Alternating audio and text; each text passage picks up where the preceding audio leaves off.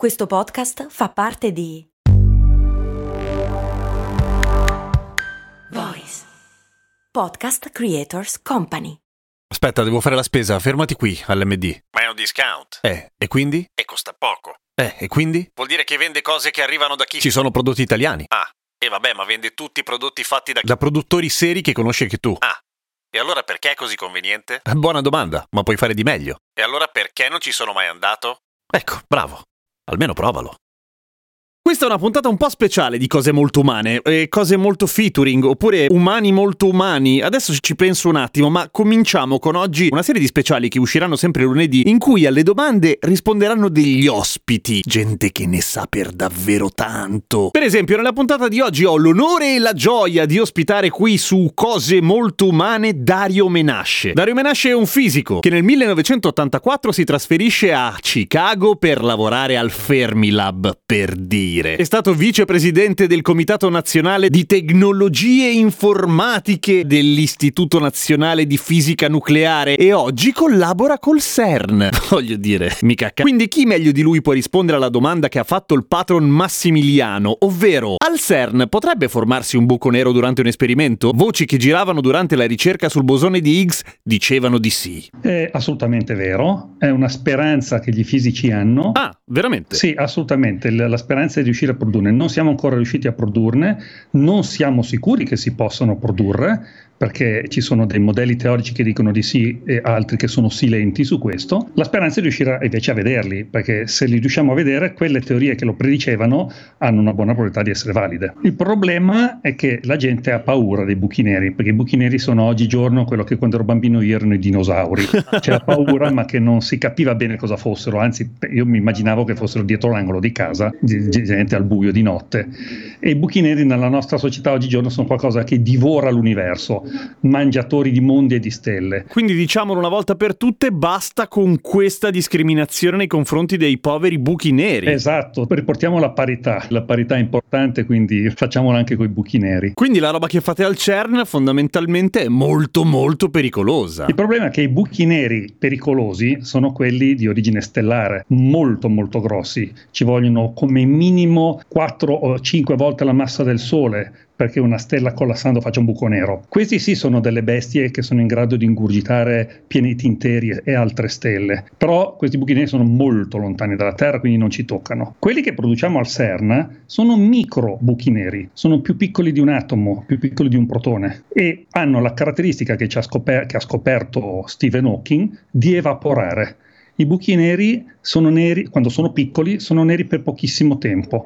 In pochissimi microsecondi dopo che sono stati prodotti evaporano. E di che colore diventano? Spariscono. Quello che lasciano dietro è un fiotto di particelle, come quando uno fa un fuoco d'artificio e fa puff, vengono fuori tante robe, tante particelle, e quello che viene fuori e il come viene fuori ci fa capire che sono venuti fuori da un buco nero, sostanzialmente.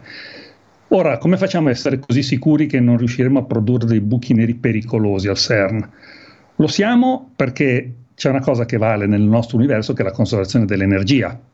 Quindi se tu vuoi produrre un buco nero eh, delle dimensioni di 4-5 volte la massa del Sole, ti serve un'energia che è 4-5 volte la massa del Sole. E noi alla, alle HC magari avessimo una roba del genere. Sarà come al solito un problema di finanziamenti, immagino. Eh, eh magari fosse solo quello. Siamo a miliardi miliardi di volte meno. E in più quello che succede è che il, um, normalmente dal cosmo arrivano particelle di altissima energia, molto molto più alta di quelle, miliardi di miliardi di volte quelle dell'HC. E questi raggi cosmici ci arrivano tutti i santi giorni, ogni momento e in miliardi di anni nessuno di questi si è mai divorato il pianeta Terra. Quindi se le particelle di quell'energia lì come quelle che noi usiamo all'LHC, ma molto più potenti, non sono in grado di generare dei microbuchi neri pericolosi, noi possiamo stare tranquilli. E uno mi dirà, beh, allora usate i, bu- i microbuchi neri prodotti dai raggi cosmici. Esatto. Eh, il problema è che noi non lo sappiamo quando un raggio cosmico arriva, arriva quando vuole lui. Non Quindi non sappiamo dove guardare. E nel momento in cui ci siamo accorti è troppo tardi. Quindi dobbiamo fare questi esperimenti in modo controllato, in un acceleratore, in cui sappiamo l'istante in cui spariamo i protoni, andiamo a guardare cosa succede e se abbiamo prodotto un buco nero siamo contenti e poi andiamo a ubriacarci la sera.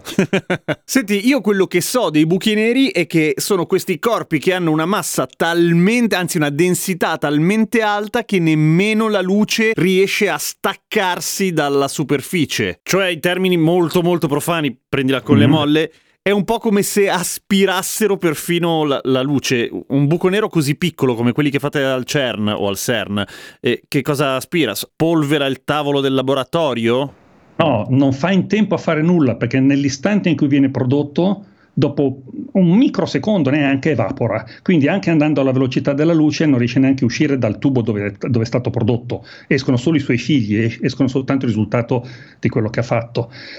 Fra l'altro la, la, la, l'asserzione che un buco nero è così denso che neanche la luce può uscirne è parzialmente corretta. In realtà quello che fa un buco nero eh, non è che impedisce alla luce di uscire, che, gli, che, che, mette delle barriere, delle porte e dice no, tu stasera non esci, stai a casa. È che il tempo alla superficie di un buco nero cessa di esistere, il, il tempo si ferma.